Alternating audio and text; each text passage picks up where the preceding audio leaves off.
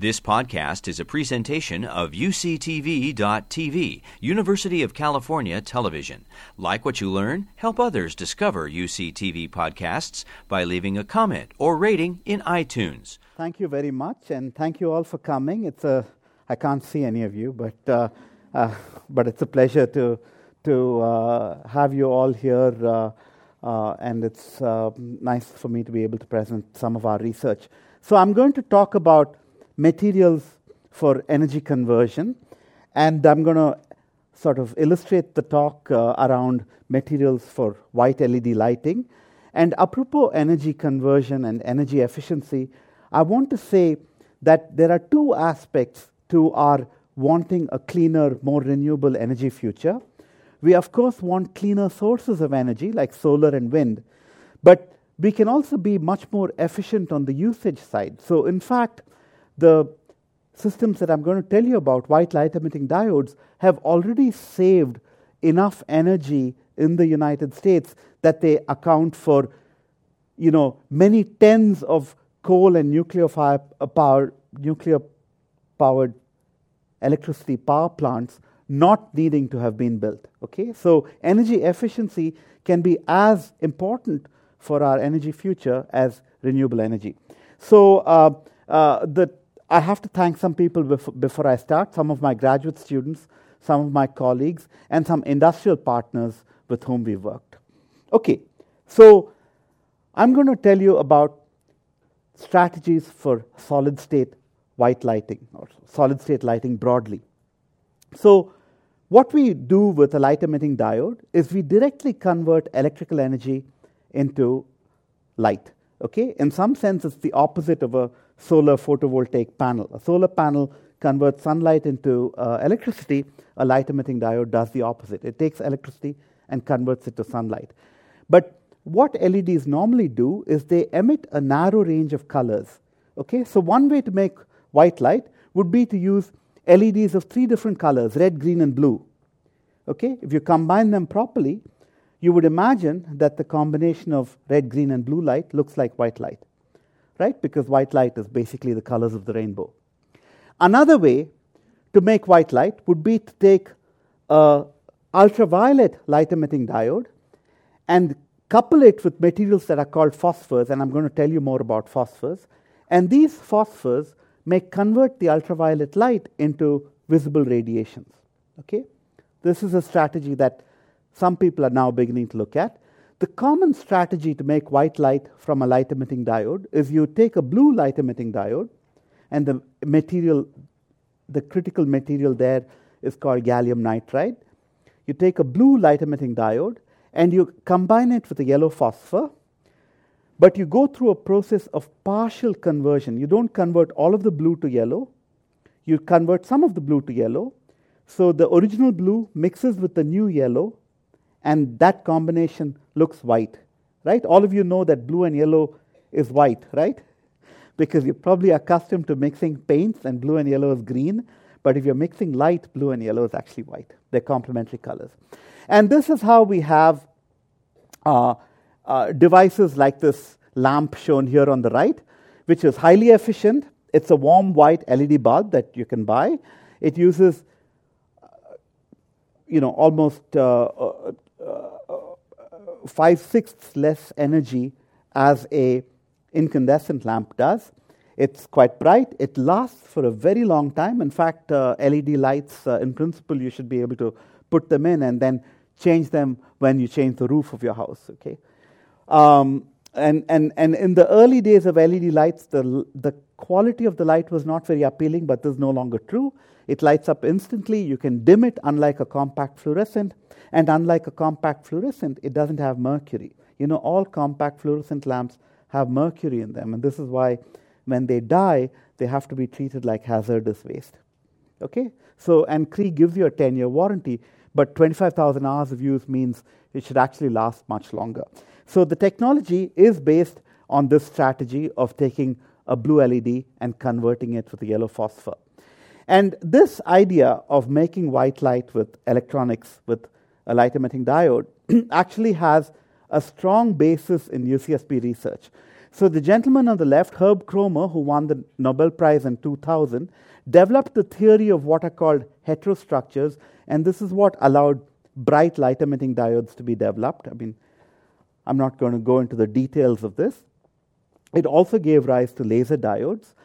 And then uh, my colleague Shuji Nakamura, who won the 2014 Nobel Prize, developed gallium nitride as a lighting material that emits blue light. And blue is very important. So prior to this invention, there was not a source of bright blue LED light.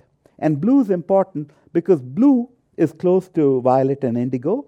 It's at the high energy end of the visible spectrum. So once you have blue, you can take these materials called phosphors and make the rest other colors. Okay? You can't do this in the other direction. You can't take red and readily make blue out of it, but you can take blue and make red out of it. And sorry, the, the bright light is also making me sneeze. And uh, if you're curious, that's called the photic sneeze reflex, and I have it. And people who have the photic sneeze reflex can't become fighter pilots. It's a, it's a good thing I do science instead of being a fighter pilot. So I like to show this chart. Uh, uh, I like to show this just to show that sometimes it can take a long time for materials to come on stream. So gallium nitride was actually first prepared in 1932, but it took till the 1990s before Shuji Nakamura could make uh, blue lasers and blue LEDs out of gallium nitride. Okay, so how does it work? Okay, so the, this is a, a scheme of of the gallium nitride device. The actual device is tiny. Everything else is to remove heat and to, to supply current and so on. And from this device, you get blue light coming out.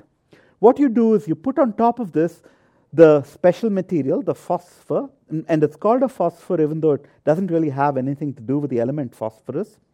And the phosphor converts some of the blue light to yellow light. And the phosphor also helps mix the two so if you look at the spectrum of it, this is the blue coming out directly from the device.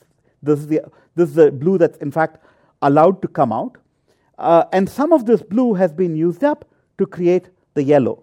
Okay, this, this high energy blue is absorbed and re released at lower energies. So this combination actually looks white to the eye. Okay, so if you actually looked at a spectrum like this, you would not be able to see that it's blue and yellow, it would just look white. Okay, and that's how a white LED lamp works.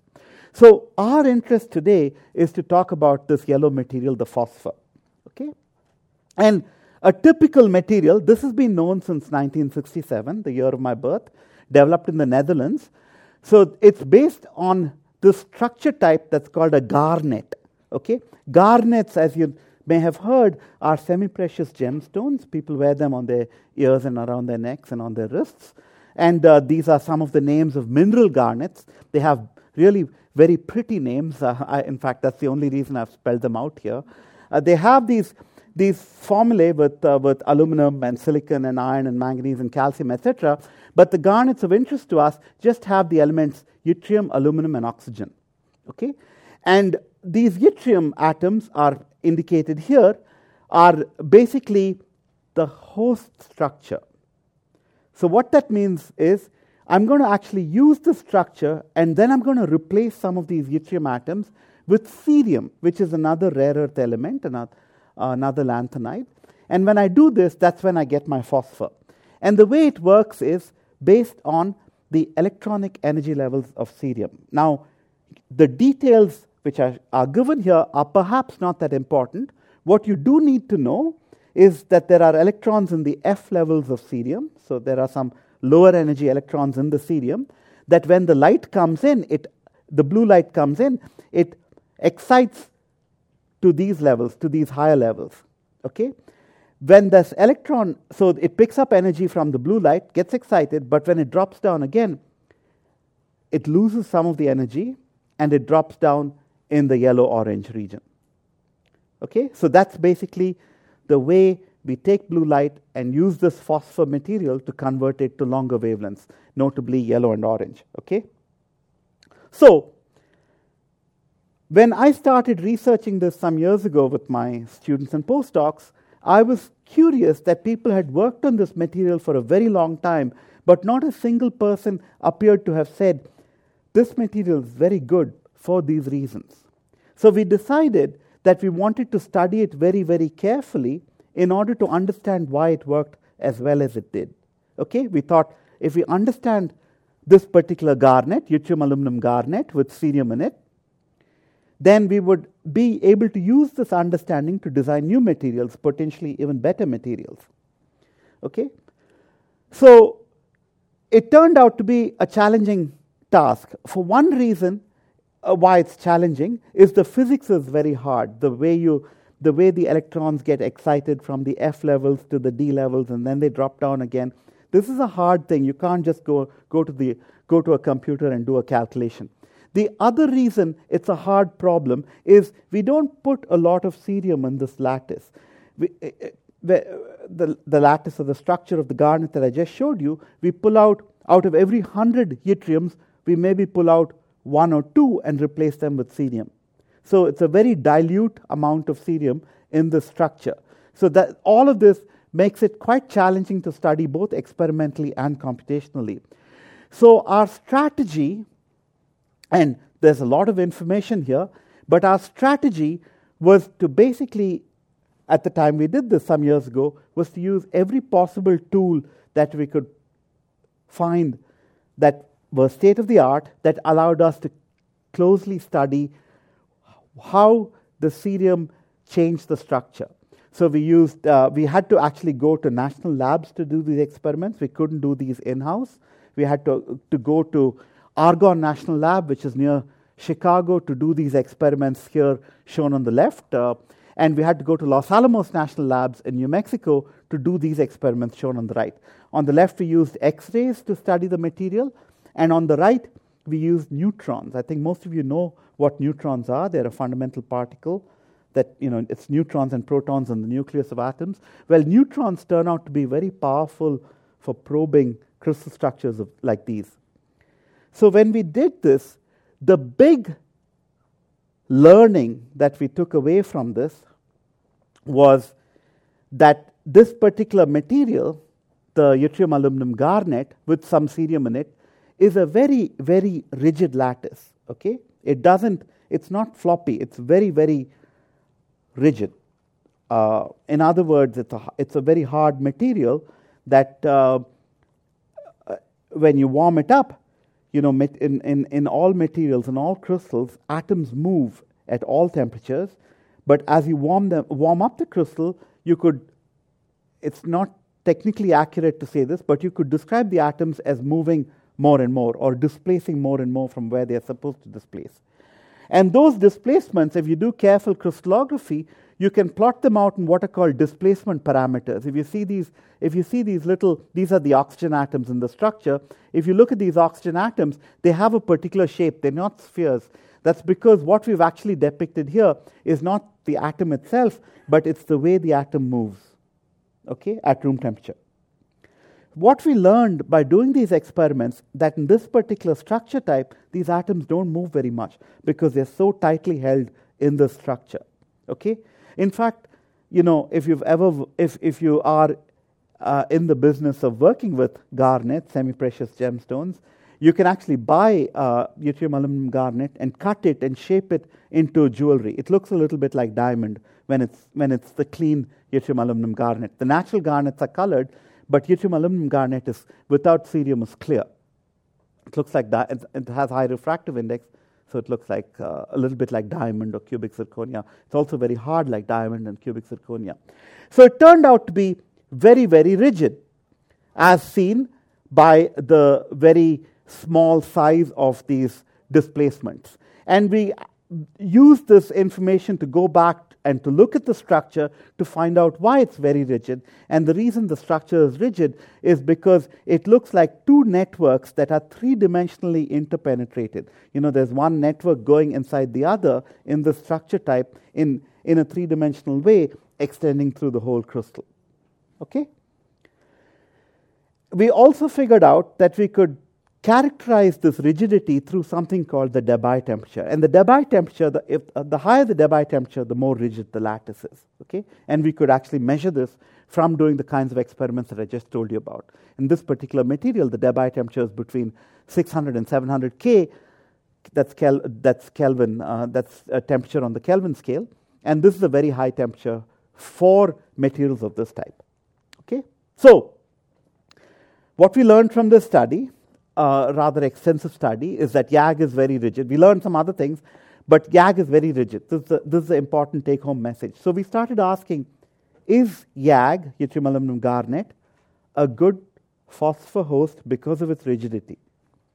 Okay, and there were reasons to think that this is true. We actually, at around the same time, we came upon our, our, our industrial collaborators gave us this other material. Uh, uh, uh, this, this time it's a compound that has lanthanum, silicon, and nitrogen in a particular ratio, and this is the structure shown on the left. And this material actually is even more rigid than YAG. So it's one of the best phosphors that we have ever studied. And one characteristic of how good it is as a phosphor is most phosphor materials, remember they absorb blue and they emit yellow, or more generally speaking, they absorb a shorter wavelength and emit a longer wavelength. Well, this process becomes less and less efficient at high temperatures. But this particular material, even at 500 Kelvin, if you look at the plot right on top, even at 500 Kelvin, every light particle or photon that comes in is still emitted, it's not wasted, which means it's efficient even at a very high temperature, which is very, very unusual.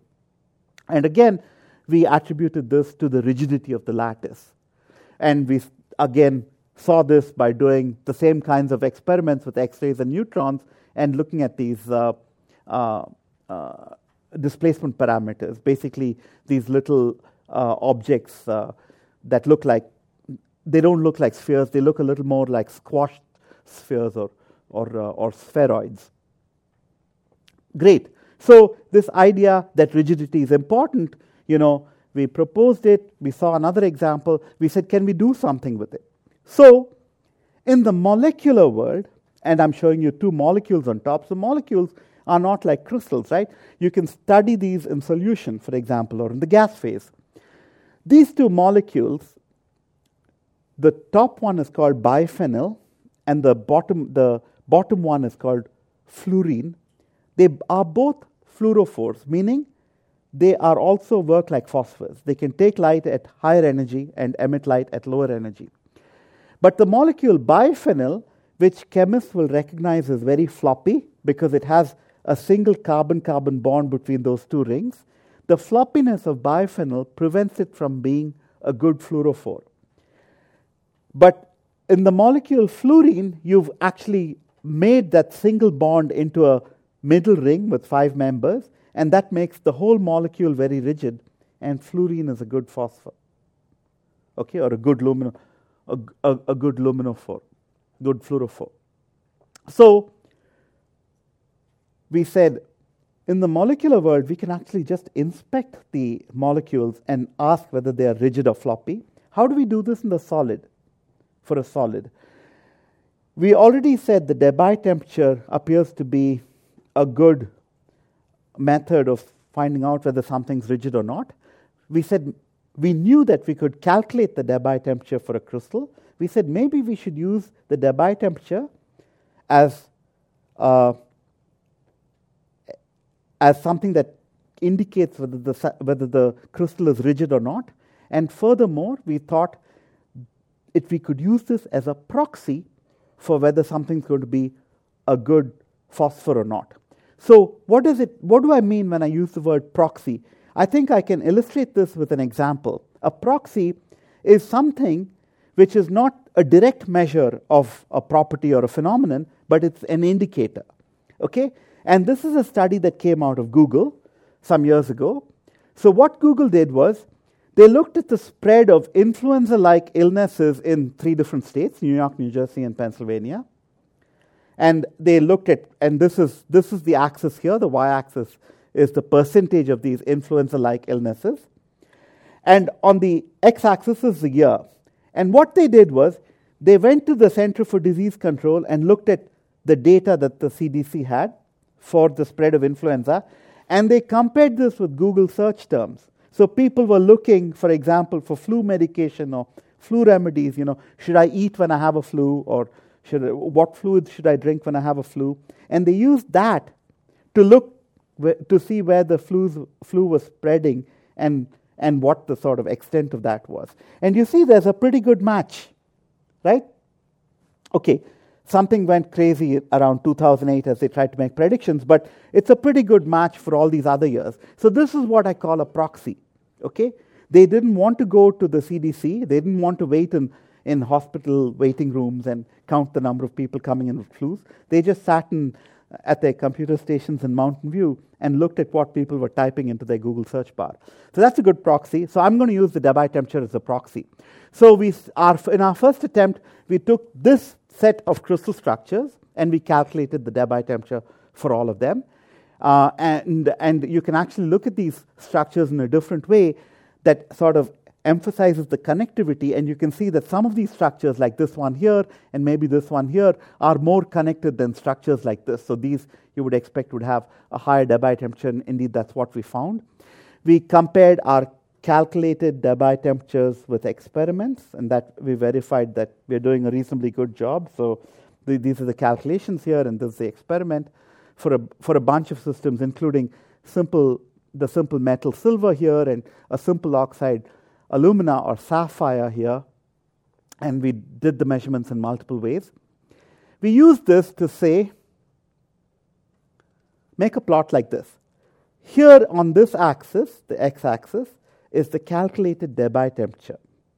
And here on the y axis is the quantum yield. The quantum yield is the ratio of yellow photons for every blue photon. So ideally, you want this to be 1. Right? You want every photon going in at higher energy to come out at lower energy without any loss of photons. And we found some sort of correlation. We found that the higher the Debye temperature, the higher the quantum yield. So remember, we calculate the Debye temperature for the pure crystal, but when we measure the quantum yield, we actually put a little bit of cerium in and look at the optical properties of the cerium. So yttrium aluminum garnet and that particular nitride material that I just spoke about are pretty high up, both in the Debye temperature axis and on the quantum yield axis. But the, there are these other materials with poorer connectivity and hence lower Debye temperatures that do not make as good phosphors. So this doesn't look like much, but it's probably the most important research, probably the most important plot that's come out of my group. Because phosphor materials have been studied since the 1920s and 30s in relative depth, but no one has ever said, here is how you can figure out whether something's going to be a good phosphor or not, at least not in the solid state. Okay? So we've gone on now to, to we've added an axis here, there's the, uh, there's the band gap, but we've gone on now to look at a lot of materials, and we've made a sorting diagram that looks like this. On the y axis, you have the calculated Debye temperature. On the x axis, you have uh, the band gap and, and, and, and the details of the band gap. Uh, at this point it doesn't matter. But just be just just please recognize that this in this plot the good phosphors live in this top right corner. Now a plot like this is doubly useful to me. It teaches me how to find new materials but more importantly it tells me where in material space I'd be wasting my time. If one of my students said, I have a material, I think it'll be a good phosphor, I can say, let's do a calculation and then the calculation comes back saying the Debye temperature is only near 300 Kelvin, I'm going to say, nope, that's going to be a waste of time. Right? So when we are guiding new materials discovery, we don't just need some way of finding out where the new materials, where the better new materials are going to be. We are also going to, we also need a way to tell us, oh no, that's going to be a waste of time. okay?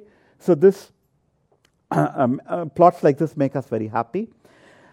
these little crosses here were, when we did this work, these little crosses were things that we had not yet made and measured.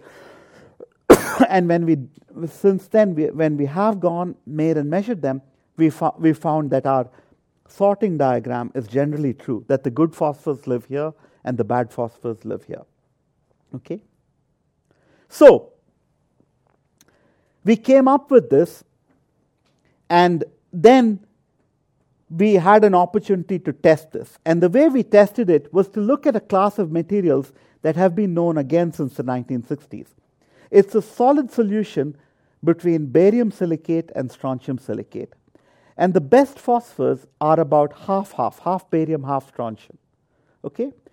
So that's actually seen somewhere here. These are intermediate compositions with different amounts of strontium. So 100% strontium would be uh, the SR2 compound, and 0% strontium would be the Ba2 compound. And you'd notice that, that, that this is now the lifetime of luminescence. Uh, it's just one way of saying, seeing how good your phosphor is. And it's flat as a function of temperature until it turns over. Once it starts turning over, that's when the phosphor is losing its efficacy. Okay? And you see here that this is the best phosphor because this has the highest turnover temperature. It also turns out this is an experimental measurement, it also has the highest Debye temperature. So, this for me was really wonderful. We do measurements between 2 Kelvin and 5 Kelvin of the Debye temperature, and it allows us to predict between 300 and 500 Kelvin which the best phosphor is going to be. Okay? So, when we did this, we didn't actually know, we didn't actually fully understand why this is the best material, this uh, intermediate composition. It turns out that in the structure, there are two sites, a slightly smaller one and a slightly larger one. and when you're in this half half region, the strontium goes and sits in the slightly smaller site, and the barium sits in the slightly larger site. And as a consequence, both of these ions are perfectly happy in the structure, and this gives rise then to the most rigid lattice, and the most rigid lattice gives rise to the best phosphor properties. So I've come nearly to the end of my time. So with that, I hope I've been able to, for one thing, teach you how white light, emission, white light emission from an LED lamp works. And secondly, how we think about materials by design, how we try to screen better materials. And the way we do this is really by understanding known materials. So, with that, I thank you for your attention, and uh, I'm happy to take questions. You've been listening to a podcast by University of California Television. For more information about this program or UCTV, visit us online at uctv.tv.